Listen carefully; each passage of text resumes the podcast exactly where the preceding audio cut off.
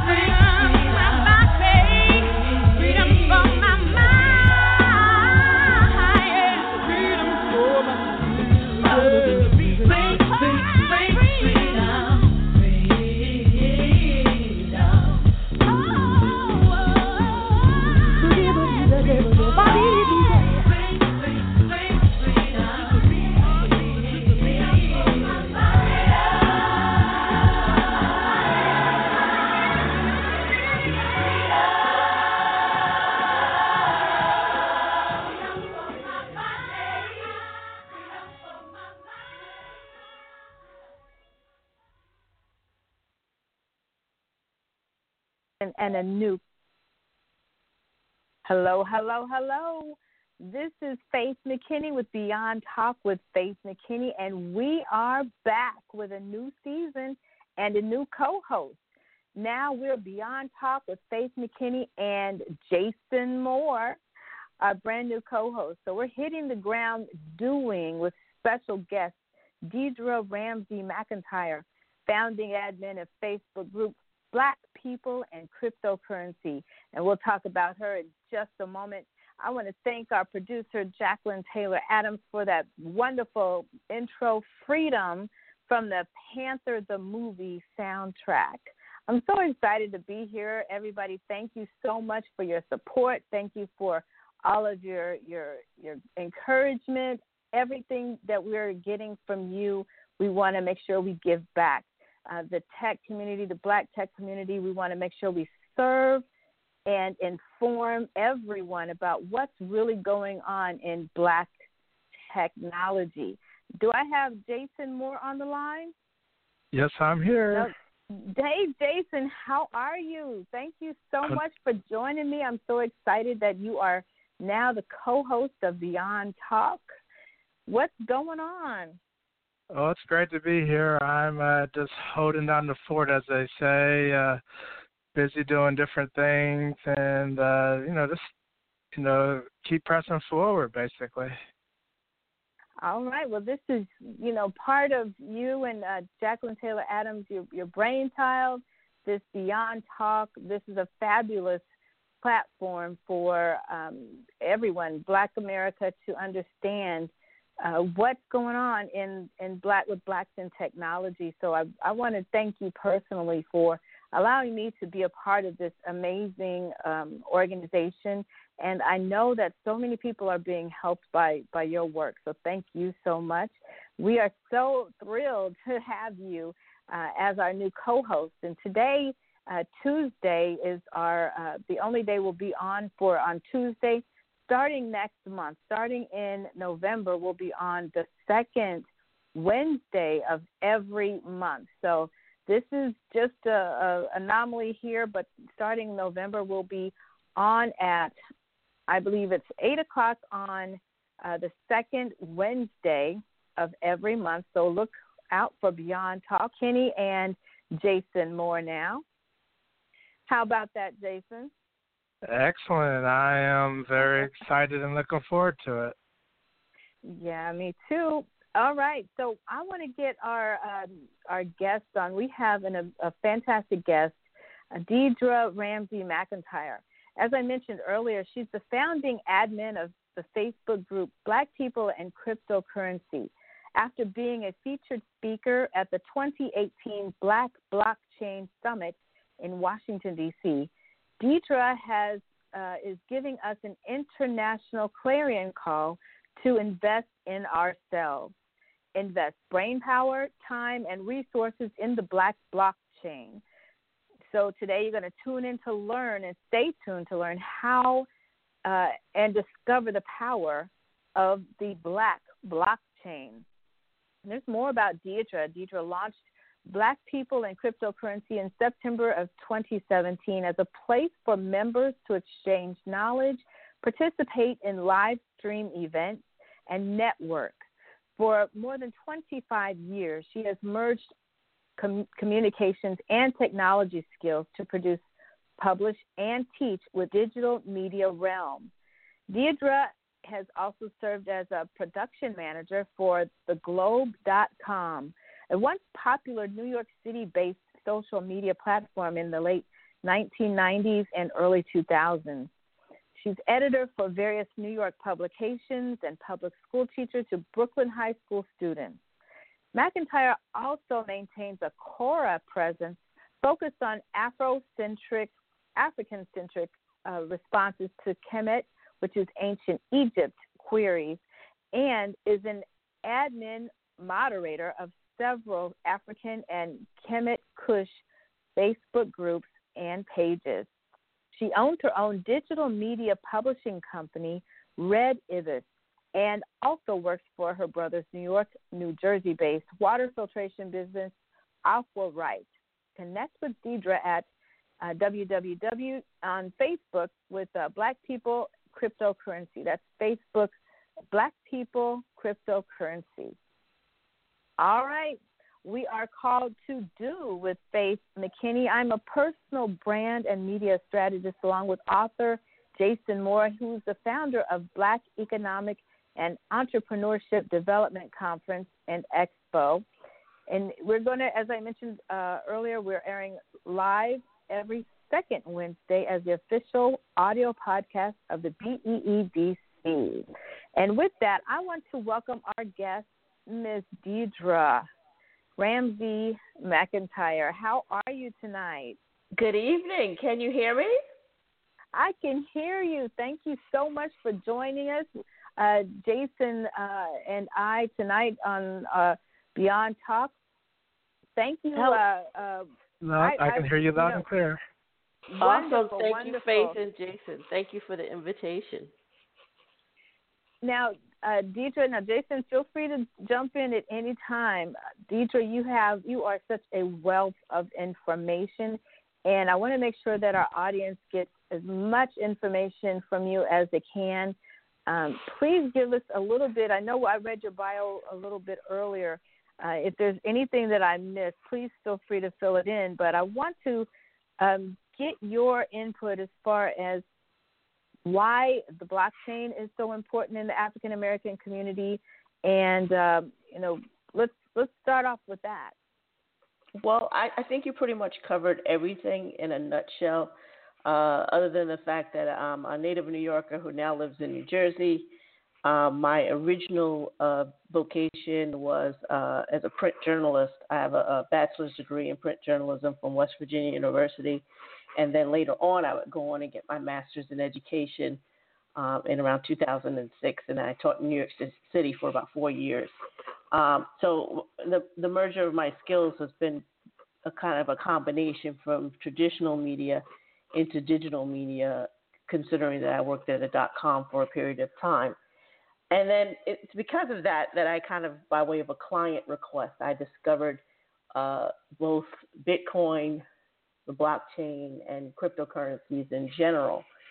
And I think there's a, a tremendous amount of confusion of what's going on. I think most people are familiar with the term Bitcoin.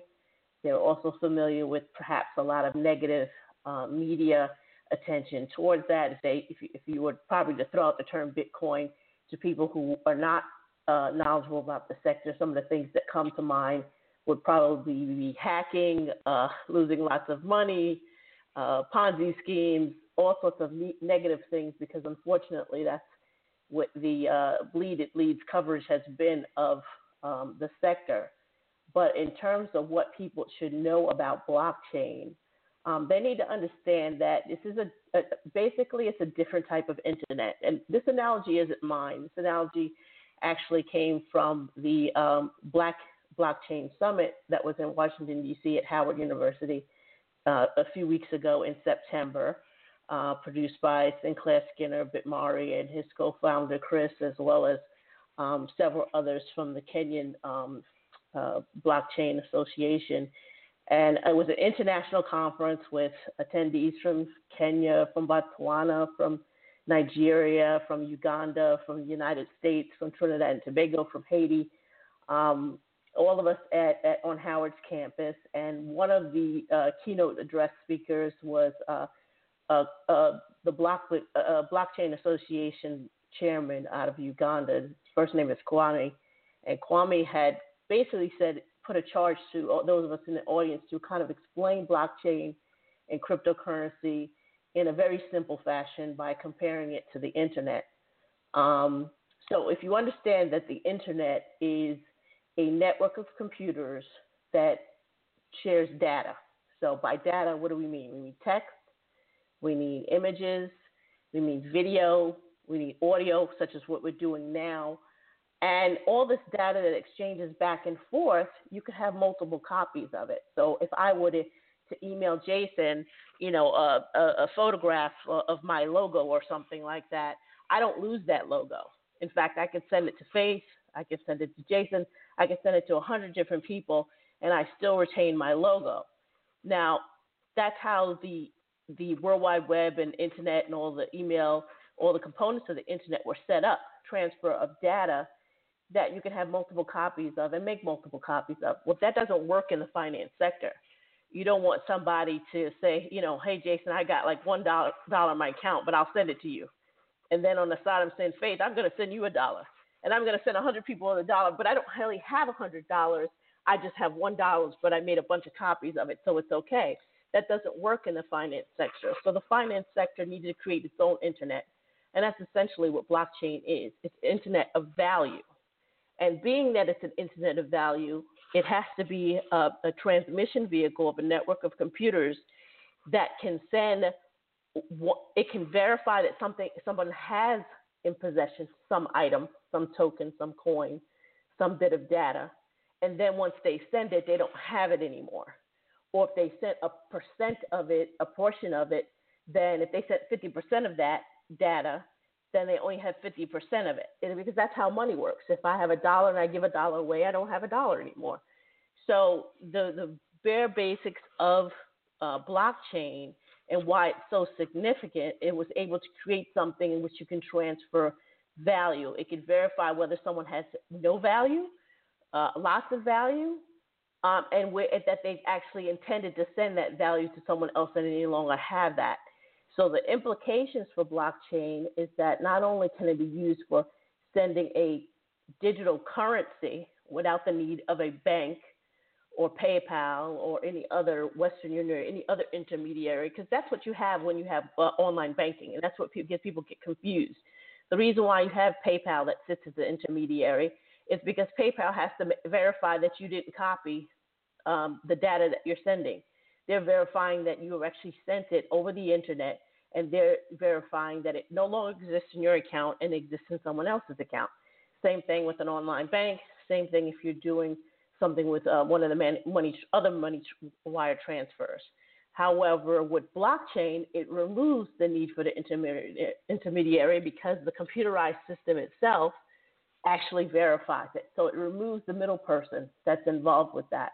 And so people, two people can transact whatever the agreed upon value is, and you don't need the verifier. The network itself, the network of computers themselves, are the are the verifiers and are the compo- uh, the processing power that actually sends the data. So the implications of what blockchain can, blockchain can be used for is not just in sending monetary value, but also in voting.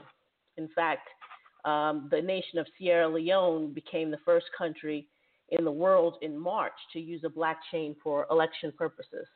Um, it wasn't uh, the, the, company wasn't necessarily an, an African um, uh, blockchain developer, but uh, you know a company that came in and uh, was willing to be its case study for that, and they had about 70% of their voting um, their voting component done by and what that means is no more waiting for results.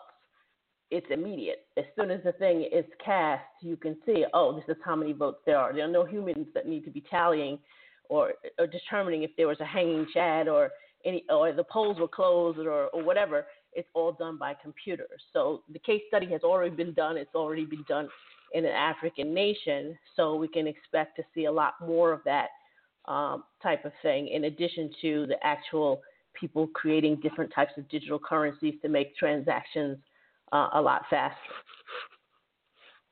That is Excellent. fascinating. Go ahead, Jason. Excellent, Deidra. Excellent, Deidra, and thank you for that, uh, that intro. I have a quick question. Um, what is it about blockchain that is often most misunderstood?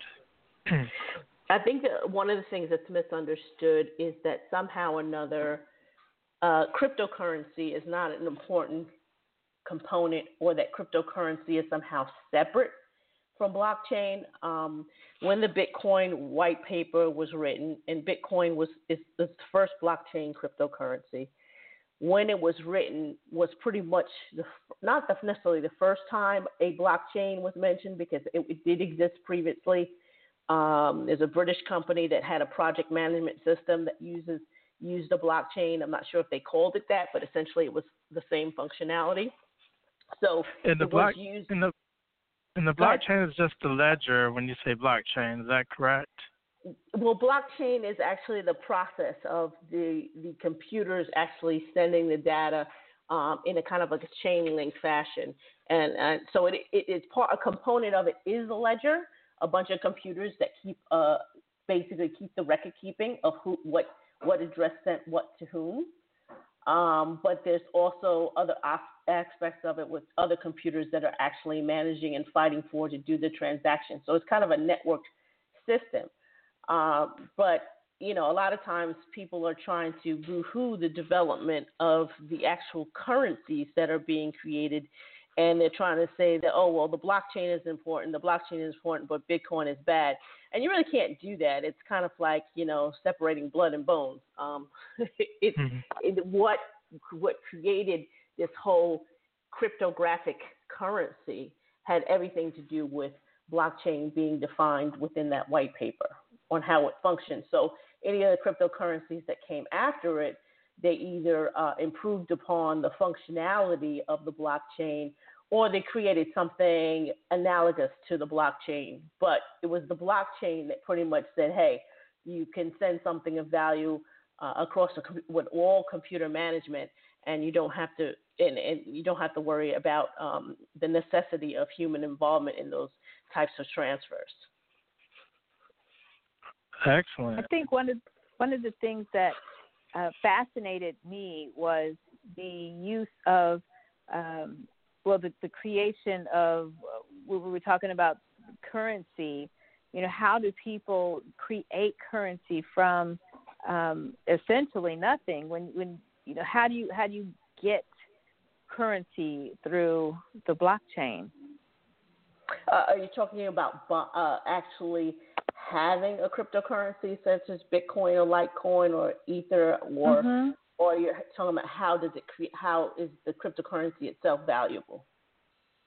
Well, a little bit of both. How how is it valuable, and then how does one go about creating it? So you know, outside of of the crypto, outside of the blockchain, you know, you work, you earn money, but during, I mean, with the blockchain, how do you actually get that currency? Okay, so let's tackle the, the one issue first. If you were inquiring about how to uh, obtain Bitcoin, we'll use Bitcoin as an example since it's the most popular one, but people should note there is at least nearly 2,000, if not more than 2,000 types of cryptocurrency. Most of them are um, not necessarily valuable. Uh, uh, they're not valuable because people aren't using them. That's the only reason they're really not valuable. But um, so we'll, we'll, use Bitcoin as an example, although we could have used Dash, Litecoin, Monero, anything. Um, if if I were a person that was interested in um, being a part, adding my computer to the network um, that makes uh, blockchain work for Bitcoin.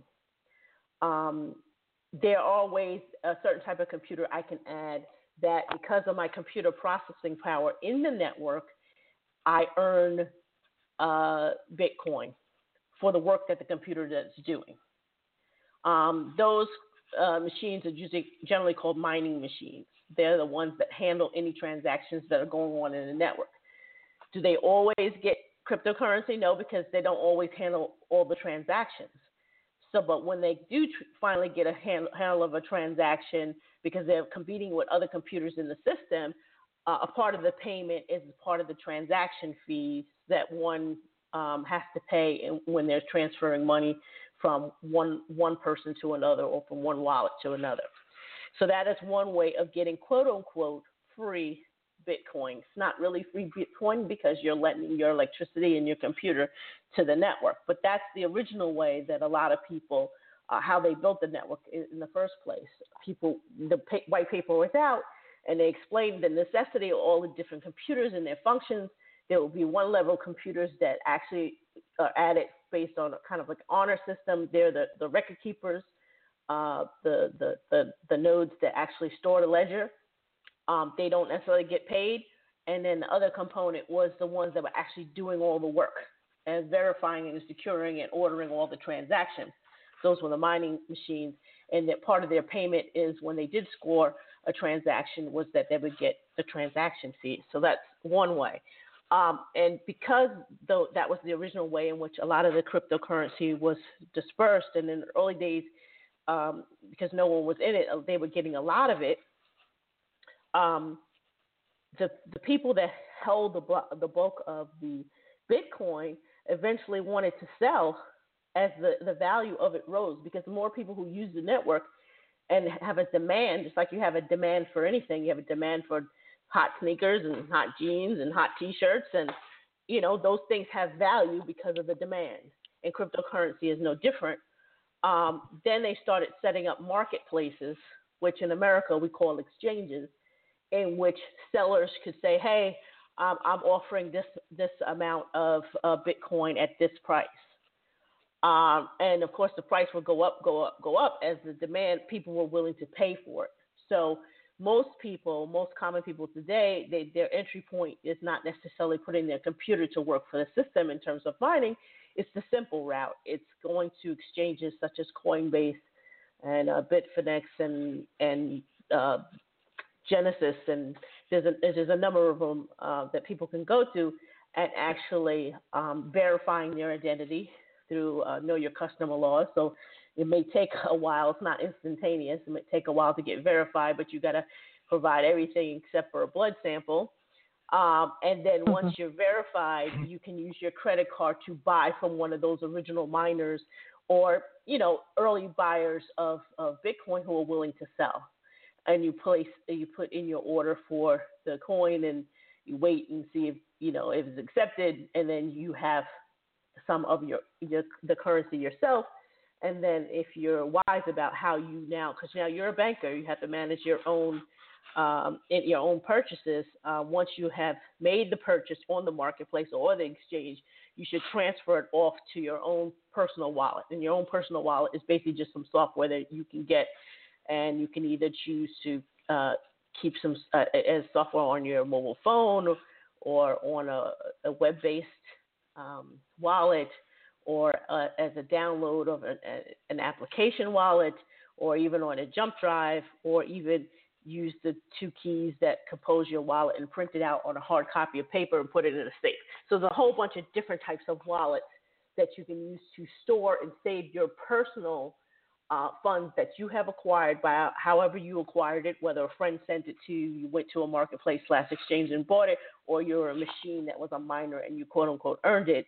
But once you have it, you have a multiple way, different ways that you can decide in which you're going to store it the best way you can store it until you're willing to do something with it, either sell it yourself or to use it to buy something. Now, did you have a question? Mm-hmm. Oh. Go ahead. Now, with the mining, is the is, can you tell us a little bit more about what the ha- current hash rate, how that figures into what you would get? if you tried to run it on like a regular machine versus like an ASIC type machine? Yeah, I I really have no idea because I have never mined in my life. But what I can tell you is that one of the controversies of uh, Bitcoin is that the ASIC computers uh, basically have a, uh, a faster processing power. So they're expensive computers. Um, so people are, are trying to buy those to use those computers because they're more than likely will hit a transaction than somebody using their Mac or their PC or their um, you know Raspberry Pi because any any type of computing processing power can serve as a miner. Um, but you know when you have people who realize that faster computers uh, attain transactions a lot faster, and then you know people of means set up uh, basically you know factories with hundreds and hundreds of these computers, these ASIC computers. They have an unfair advantage to create a block on ownership of uh, attaining the the Bitcoin that um, was slowly leaked out by way the, the the way the network the way it was set up.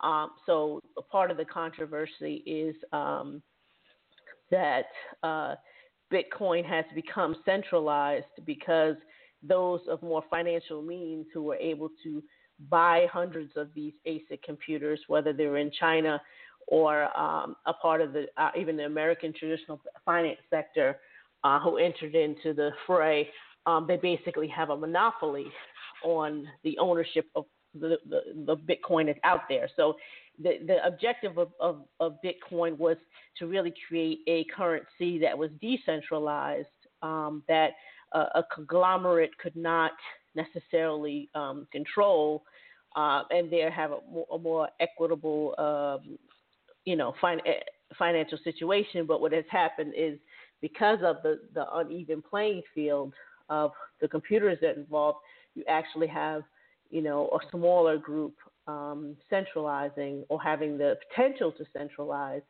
um, and, and then control the market on, you know, the coin. Um, but there, like I said, there are other cryptocurrencies other than um, Bitcoin, and Bitcoin is also trying to address it. Also, they're trying to introduce um, something called the Lightning Network, which would essentially it's almost it's pretty much a copy of what was previously done by Dash. Um, Dash is a cryptocurrency that has more than one way for you to enter a computer as a um, money earning component. They have a set of computers known as master nodes that work in conjunction with miners. Um, and so Bitcoin is kind of taking a cue from that. They're not exactly copying Dash, but it's something similar in which you have these pre funded machines that actually um, will expedite and potentially privatize um, transactions between wallets. Um, so you have that that factor there. There, there. When you're a miner, you have you have voting power. So um, a part of the the adding your computers to the system is the voting power on decisions on those who are making changes to the code. Um, this kind of majority rules to change certain things. So you know, blockchain, um, Bitcoin, even though it doesn't have a CEO, it doesn't have a marketing rep, it doesn't have it does have development groups, and um, when these votes happen, uh, it, it, marks changes in how it functions. So it's a living, breathing, dynamic um, cryptocurrency that does not have to be the same as, and has not been the same as exactly how it was um, produced in the original white paper. So you have the potential of of change happening um, in which it would be better for uh, people actually using Bitcoin um, in the future. Wow. Go ahead, Jason. You got the best questions. I love this. okay. Well, my next question is: um, Are you aware of any like speaking of like the ASIC miners and the um, I guess the prevalence of of all those machines? Are you aware of some of the ASIC resistant mining coins out there? Um, yeah, some of them. I'm pretty sure that um, I, I have to review the the information, but I'm pretty sure that Dash was did not allow for ASIC uh, mining. There, I'm not sure about Litecoin. I can't remember the the sp- specifics, but the reason why you have the other true coins that forked away from Bitcoin and started modif- modifying is you had disagreements on um, the direction that Bitcoin was going. So a lot of the original um, core developers of Bitcoin are also involved in the competition of Bitcoin, be it Litecoin or be it the ultra private, often hacked Monero, um, which you know is exclusively a privacy coin, or Dash, which is a hybrid coin that you can have privacy private sends as well as um, somewhat uh, pseudonymous things like Bitcoin, which can be partially tracked. Um, so you have all these things in which people who have come out with alternative coins because they realize some um, some unforeseeable things that have occurred with Bitcoin, and part of it is that that that ASIC dominance of of unfair uh, advantage of people who have those computers that are mining versus the ones who don't have those computers that are mining. So I always forget kind of like the, the specifics of every nuance of every single different coin. A lot of times what I'm looking at is you know how uh, how fast it is. Um, if people are looking to roll it out in terms of merchant services or access by way of ATMs. Because I neglected to mention that um, you can look for a, a, a Bitcoin ATM locator by just searching Google, you know, where's a Bitcoin ATM near me, and it will roll out to a ATM Coin Radar website to show you where you can not only buy Bitcoin, but you can buy Litecoin directly a lot of times. Sometimes you can buy Dash directly. Um, depends on what the machines are offering. Um, so ATMs are also a way in which you can buy the cryptocurrency. And then with those, you also have to, um, you might have, they may ask you to scan your license because there's still KYC laws that um, impact that as well. But it is another way of getting, you get a wallet independently on your own. Um, and then with, with any wallet that you have, you get a QR code that you can add funds and send funds using the QR code. So when you go to the local ATM, um, you know they'll ask you to hold up the, the the QR code and scan it, and that's how it gets in your wallet. But you're just putting cash into a machine just like you would any other bank ATM. So that's just another mm-hmm. way to also, in in lieu of using exchanges. Uh, in fact, that's the way that I did it. That first time I did it, I did it that way. So. Oh yes, I, um, I've actually I actually have used a, a Bitcoin ATM. It was a very interesting way of. uh you know, getting some of the cash, some of the fiat cash out of the Bitcoin that I needed at the time. Exactly. Um, quick, another quick question I have is, you know, how can like the layman, like the person who doesn't have much experience with Bitcoin or blockchain, get get uh, involved with blockchain technology and just get immersed in the uh, ecosystem? I, think uh, a key way is just to do a lot of reading. One of the reasons we launched Black People in Cryptocurrency is because uh, we were able to. Uh, I, I was actually writing a research paper uh, in 2016 for someone who was being uh, proposed uh, a Bitcoin business opportunity to, and he worked in the traditional finance sector, and he was like, I don't even know, I don't know what he was talking about, I don't know what's going on, so can you write something in plain English? And so I I did that, and that was actually my formal introduction to um, Bitcoin and blockchain. I had to do the research, trying to figure out myself, and then you know figure out a way to actually put it in a simple uh, way for him to understand it. And after I wrote that, you know, a year later, that same document became the basis of me writing a, a, a user guide, so to speak, uh, in plain English to accessing um, Bitcoin and other cryptocurrencies. So in our group, in our file section, we actually have a, a guidebook. Um, but there are other people that have guidebooks. You know, I don't recommend people um, at this juncture because we're still in the early stage buying and paying for certifications, uh, especially if they're new. If you're new, you just need to search and YouTube videos. What is blockchain? find a TED Talk on blockchain. TED Talks are always very down down to earth um, in terms of their explanation, and get a grasp of what it is um, and how you, you become involved, and then make a decision if that's a direction that you want to go into. But at this point, a lot of the um, you know, even if people want to be developers, a lot of this stuff, because there's such a shortage, is free.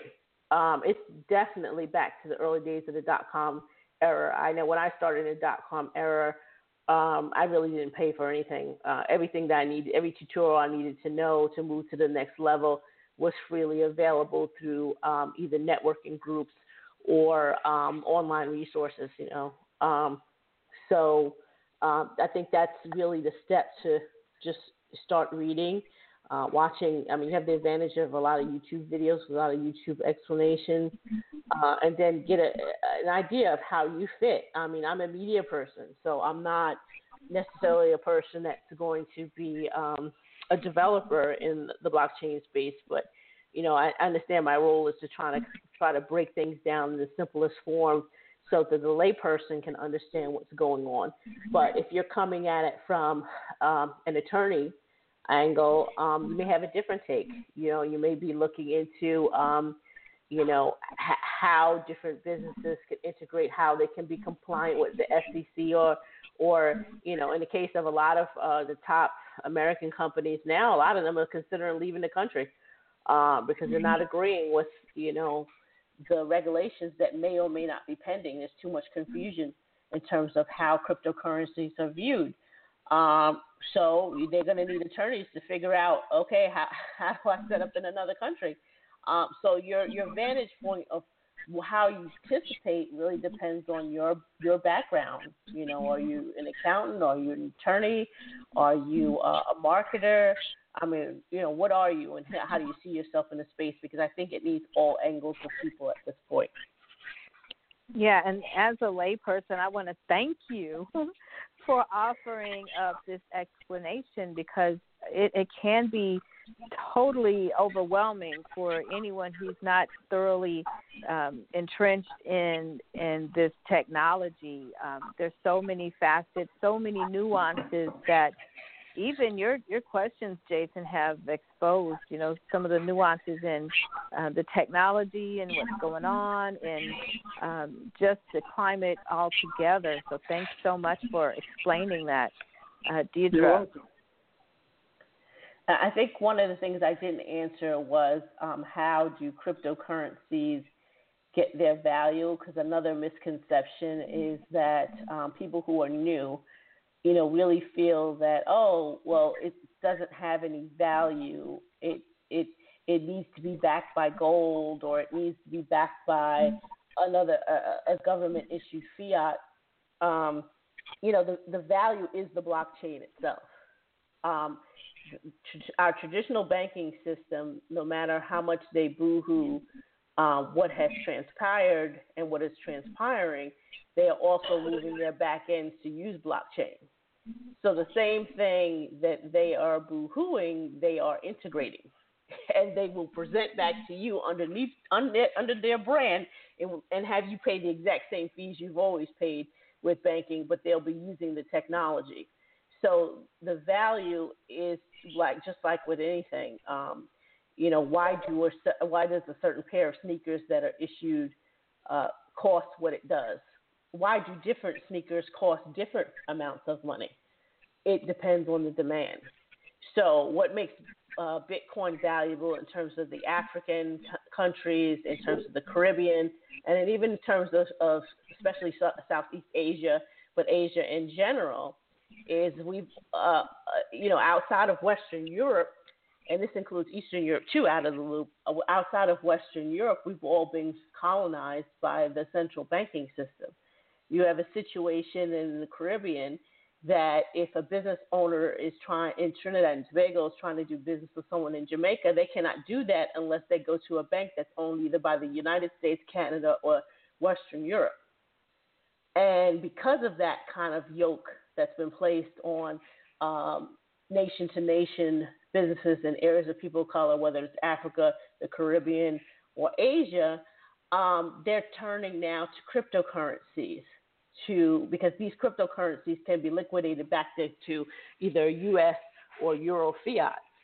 So if I'm having an issue with a bank that claims that I'm a money launderer, and they do do that without any due process, and they've been doing that, and they've been freezing accounts of people who have legitimate businesses, and then oops, a couple of months later, oh, you can go back to doing business. We didn't find any wrongdoing, but you just you just crippled them for three, four months um, so now those different people in different nations are turning towards blockchain cryptocurrencies to transact and to be able to do nation to nation businesses.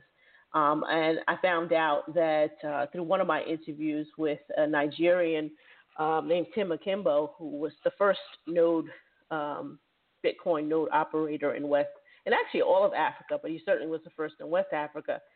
And, and since he was an early adopter, one of the problems he was having was that he and his friends used to rent a a they were in Nigeria. They lived in Nigeria, but they would rent a summer home in Ghana. But the homeowner, the Ghanaian homeowner, was in the UK. So every year there was a drama in terms of whether the bank fees would change, whether it was actually sent, whether it was lost, you know, and that's par for a course in terms of African nations in dealing with central banking systems or even Western Union and other money transfer services. So one year he just said to him, "Look, I, I, can I send you the payment in PayPal?" The homeowner didn't know what that was, and he said, "You know, it's not a problem. I'll have a fellow Nigerian with you, saying well, I'll send him. He wants the Bitcoin. I'll send him the Bitcoin, and he'll hand over the the uh, actual funds in fiat, and he said the transaction took place in five minutes. So you have now a situation in which remittance issues are being solved for various African and Caribbean nations by turning to uh, blockchain-based cryptocurrencies, um, and you also have the drive and the change uh, and the adoption in, in, terms of getting people to become developers going at a faster rate than even the United States. Because for anything, uh, black people in this country, we have a tendency to be comfortable. We're okay with, you know, we're only sending money from, uh, you know, New York to California, uh, the continental. A lot of us, unless we have family in the Caribbean, are not sending money overseas. So we're not hampered by all these kind of injustices that have occurred for hundreds of years um, and we're we're okay with something taking you know a bill to clear in three days or or, or a transaction to clear in 24 hours. Whereas elsewhere globally in the world, whether it's Africa, the Caribbean, or Asia, or even Eastern Europe, they're like, wow, I can circumvent this and have it done in minutes. So they're flocking to it like wildfire. So we need to be aware of the value of Bitcoin and uh, all the blockchain cryptocurrencies and in kind of resolving this this ongoing basically uh, economic colonialization that had been ha- transpiring. So you know the traditional banking center will uh, will defend itself, um, and the right way for them to defend themselves is really to adopt um, blockchain measures. Um, not just privatized of their own, but actually adopt some of these cryptocurrencies as agreed upon uh, platform for them to use and just have them put in some master node mining computers of their own so they can take advantage of, of the uh, fees that could possibly be earned because they do have the money to, to, to kind of buy a whole bunch of them and then just kind of move with the times because the cheese has already moved. So since the cheese has already moved, um, they you know really need to get up to, to speed in order to um, survive. Uh, I don't think they're going to be able to regulate the world uh, in terms of what they've already discovered that they can do. So I have, I do have a question about, the, you know, you said the cheese has been moved, and so in, a, a while ago you mentioned about uh, possibly governments could um, centralize some of the blockchain, and that you know they're of course putting in measures to decentralize it. But what what are the um, what are the risks of that actually occurring to, say, further uh, hamper uh, African nations and, and black countries that uh, depend on, um, you know, transferring currency uh, freely. So, you know, what are the what are the risks of these governments, you know, tightening this uh, and, and centralizing I, I, I, it's a possibility that you know, as much as possible, they'll try to force or um, uh, centralize certain cryptocurrencies. But I think the everyday business person will just switch coins. I don't, I don't. There's nothing. They all work. I mean, not all of them work, but all the, the, the prominent ones work. So, I mean, you already have a case scenario, really, honestly, with that most of the early uh, developers in crypto they don't even use Bitcoin. So um, there's no reason why anyone would have to stay specifically with Bitcoin, but because you can use others that there are a few others that liquidate. Litecoin liquidates directly to fiat. Um, uh, I believe uh, Ether does as well. Um, so it, it, between those three, uh, and in some cases Dash may also, you just switch cryptocurrencies. So I, so I don't is, understand how they could centralize them all. Okay, yeah, you know, as as a layperson, I'm I'm it's kind of hard to wrap my head around uh, the fact that there are different types of coin in this in this whole scheme of things. So would it kind of relate to, or would it be compared to, let's say, uh, Canadian coin and American coin, um, or is it just totally opposite? You know how that, they have that, different denominations. A, that's a good analogy. It's just like having a, a currency of a different country because one Dash is not the same value as one Bitcoin. One Bitcoin has, you know, far greater uh, U.S. to uh, Bitcoin um, value. However, you'll just get the value of Dash that equates to what you bought with Bitcoin.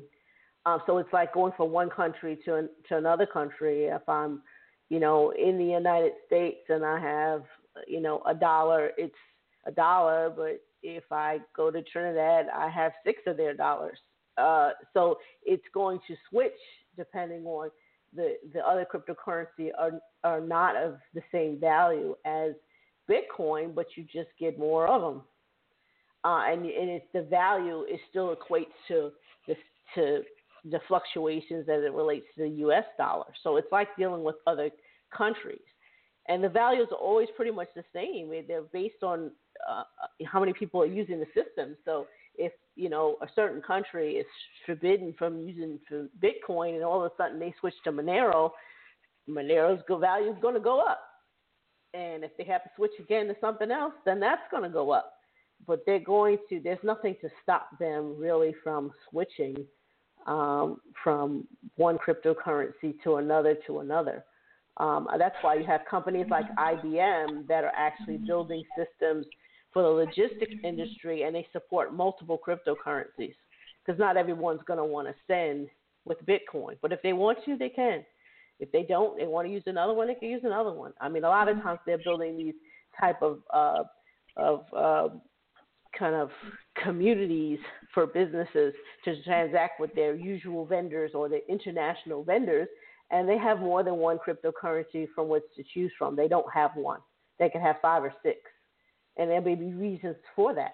You know, maybe there's a specific government that says they can't use Bitcoin. Oh, but they're still going to use business because they'll just send it with Ethereum or something. So, what, um, gosh, what, in the few minutes that we have now, what is it that um, blacks can do to participate in in the in this blockchain? You know, what is it? What simple methods can we do step by step so that we can at least dip our toe in this pool? Because you know it is a little bit overwhelming, but we do we can't deny that this is happening. This is here, and it's here to stay. And the rest of the world has jumped on board. So, as Black people, what can we do to uh, begin to participate?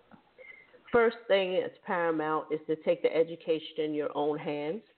Um, don't sit there waiting for the degree to appear. That'll be too late. The certification to appear, that'll be too great. Uh, you have to realize that Google works for you.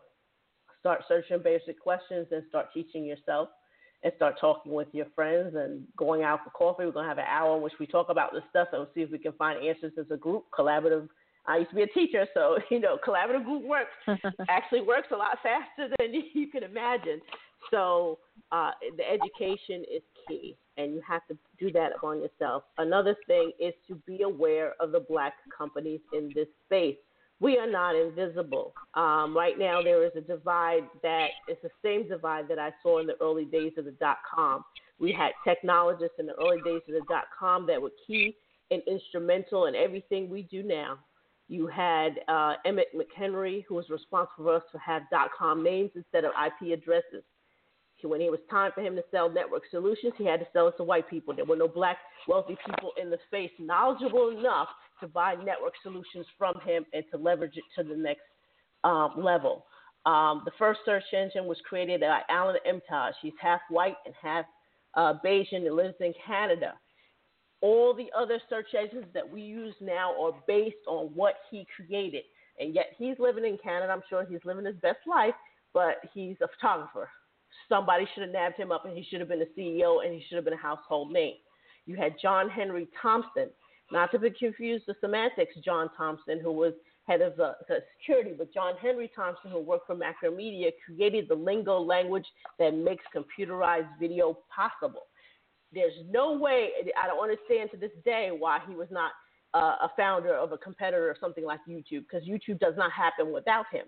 We have the same thing again repeating in the black uh, blockchain and cryptocurrency spaces. There are black entrepreneurs, tech heads that have viable, uh, uh, uh demonstrable uh, blockchain solutions, and they are not getting funded by the wealthy white community, and the black wealthy community is not even looking. I mean, they'll come up with their own imagination, and they will go to Finland and have a, a European team develop their product. That cannot continue to happen.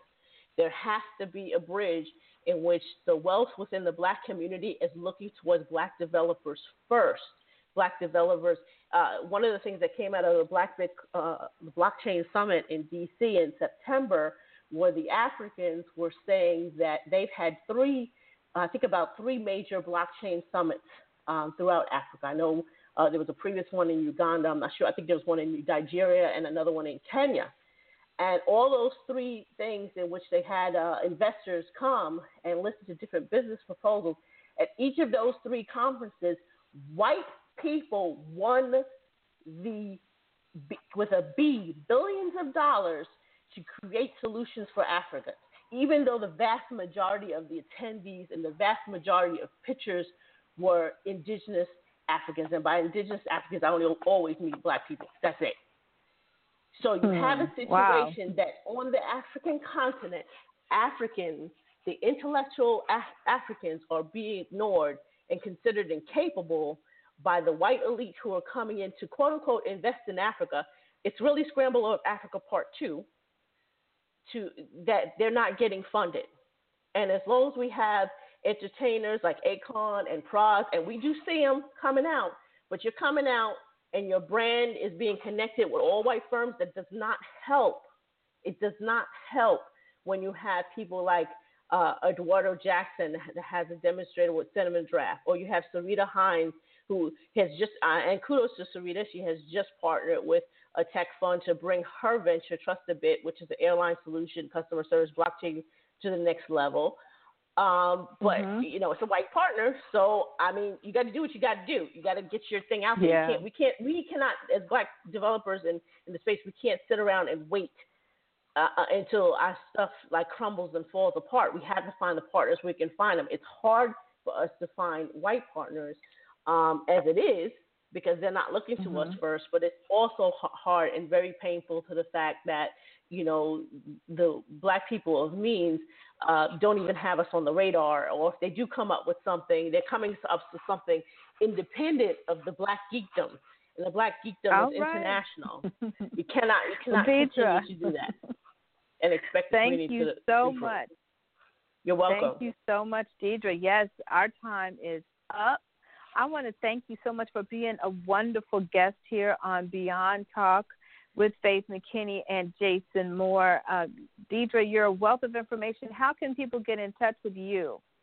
Uh, you can find me on LinkedIn. I'm, I'm on LinkedIn at Deidra Ramsey McIntyre. I don't generally change my name. You can inbox me on Quora. I'm still Deidra, Deidra McIntyre, I think, on Quora, and I'm Deidra Ramsey McIntyre on Facebook. Uh, those are the easiest ways. You know, I don't always check my other boxes, but when I do, I do I do switch over. Um, you know, I don't change my name, so it's kind of easy to find me.